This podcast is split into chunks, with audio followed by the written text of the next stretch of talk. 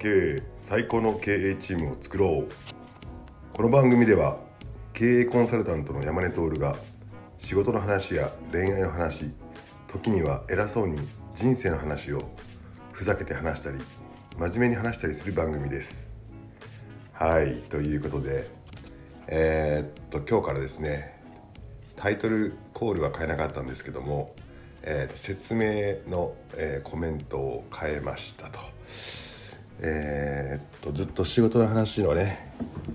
やってきた番組だったんですが最近その、えー、変貌ぶり全く仕事の話をせずに、えーと、他人の恋愛の話しかしてないという配信になっているのでちょっとあの趣旨を変えてえー、行こうかなという心の表れでございます。えー、っと今日はですね、えー、以前、えー、っとスタンド FM4 校の赤毛のたむたむさんが、えー、っと収録していました、えー、自分を心に残る自分のこと心に残る言葉っていうのをですねあいい企画だなと思ったのでちょっとこれ自分もやってみたいなと思っててずっと寝かしていたんでちょっとそれをね、えー、自分の、まあ、心に残る言葉、まあ、あとは自分を変えた言葉たちみたいな形で今日やっていこうかなというふうに思っています。えーと、その前に一つ告知をさせていただきたいんですがえー、とスタンド F にですねメンタル調律師のヒロさんという方がいらっしゃってえー、とこのヒロさんの番組の企画でですね「10人トイロ」っていう企画があります。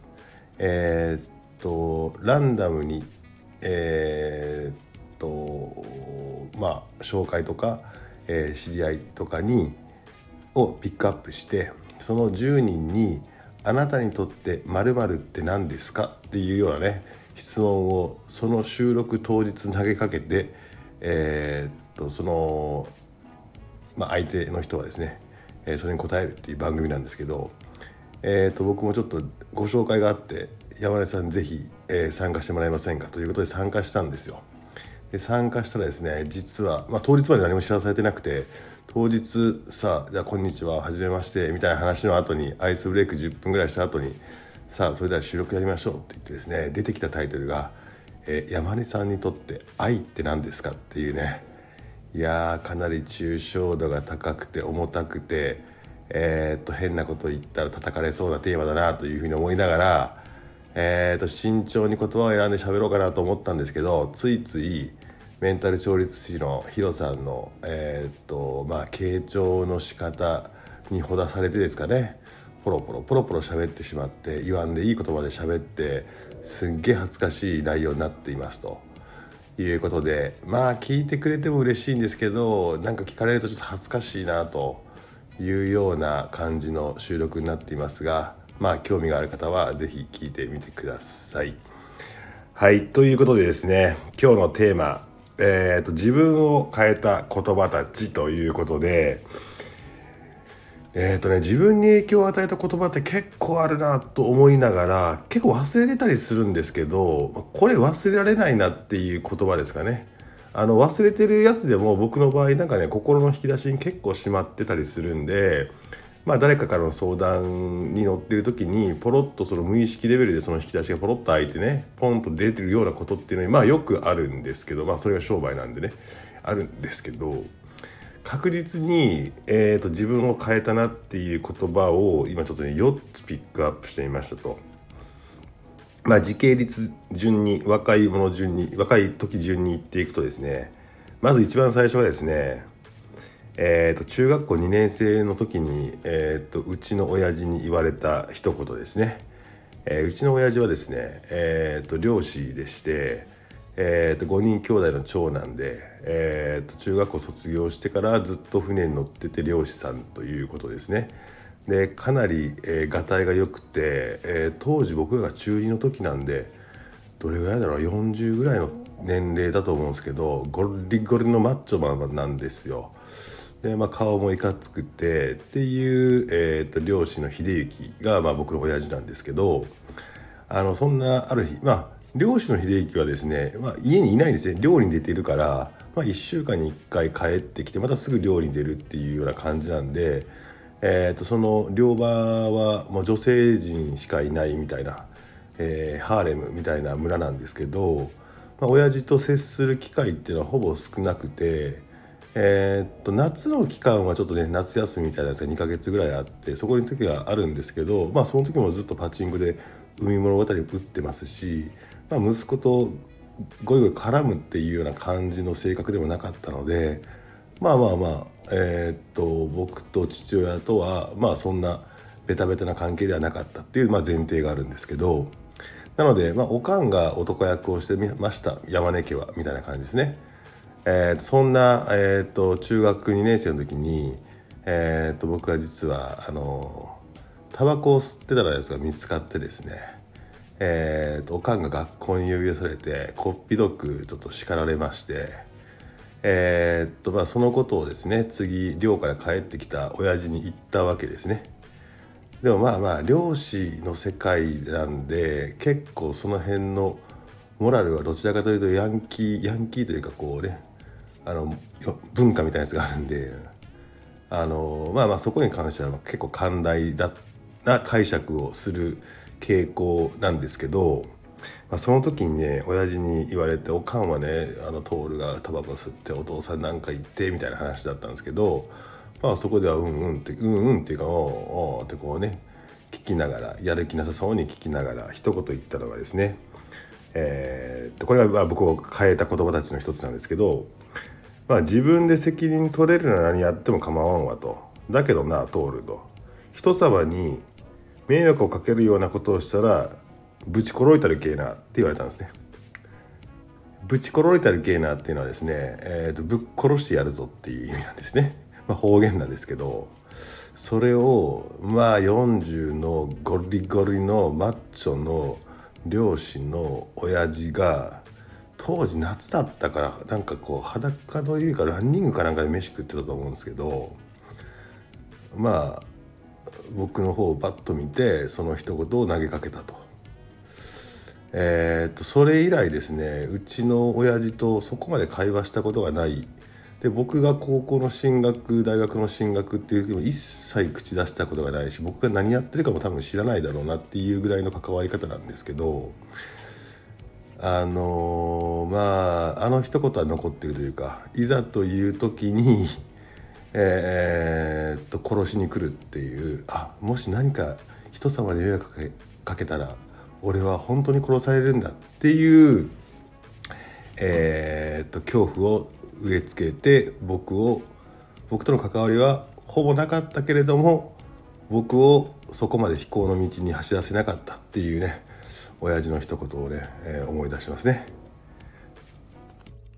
続きましての一言はですねえー、っとこれは僕が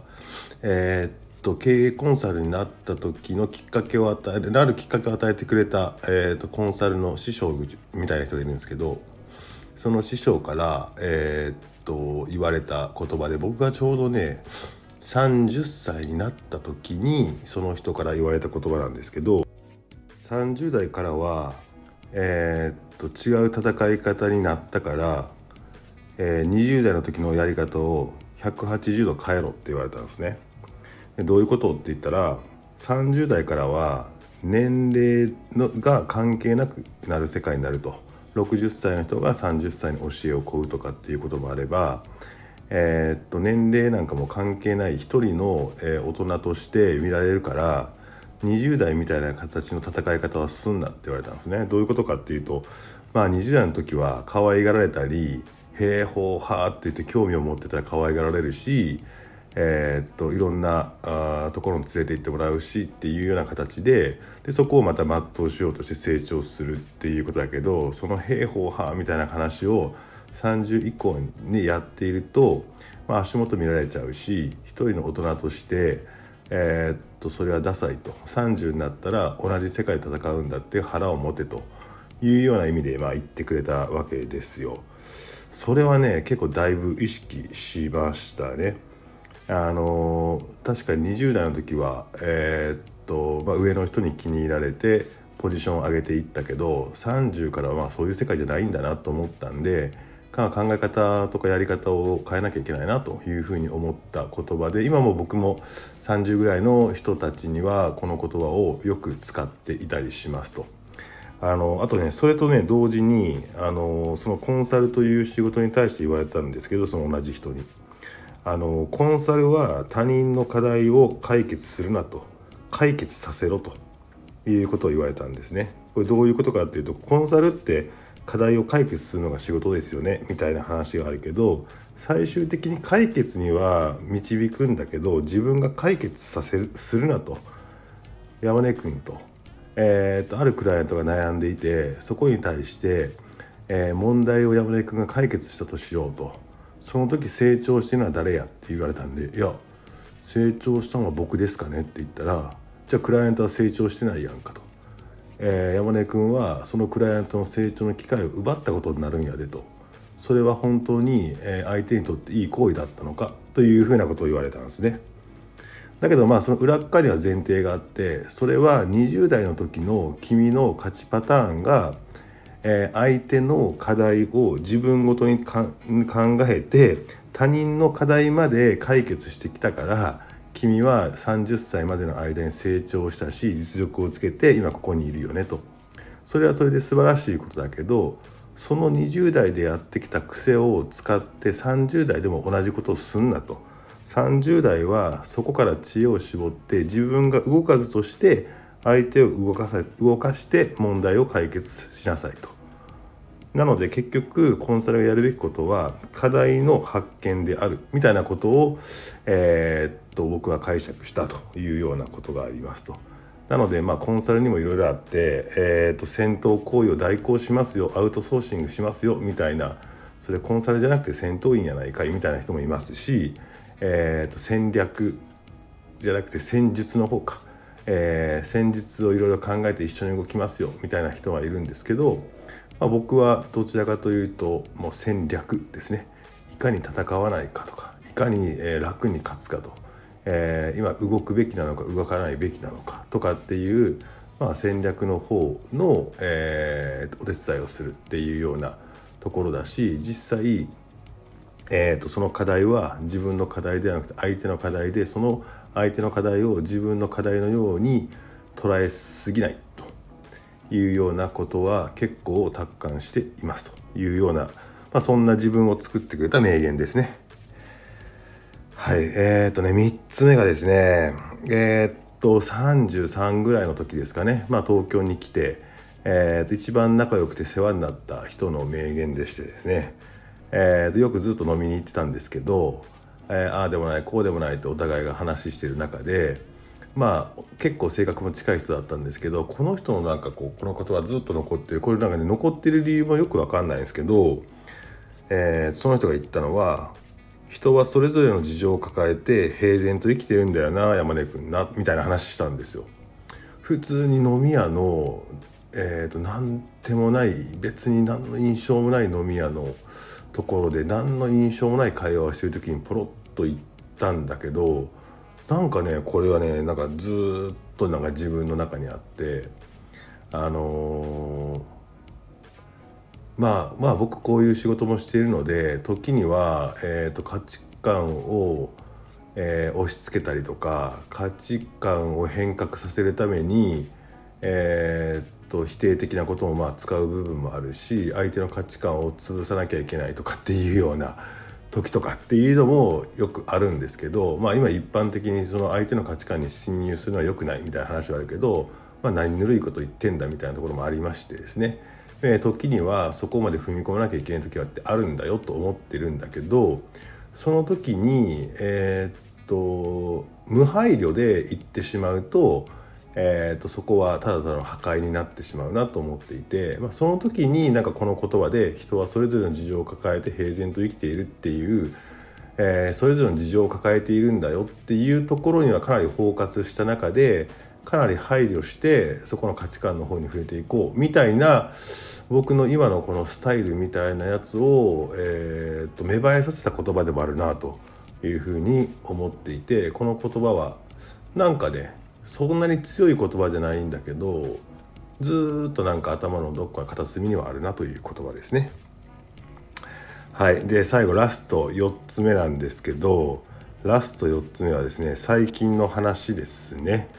えー、と最近ですね僕がスタンド FM で、えー、オゴグさんという人のね恋愛について、えー、いろいろとああだこうだって言ってるんですけども、えー、とそんな時に僕に届いたレターが、えー、と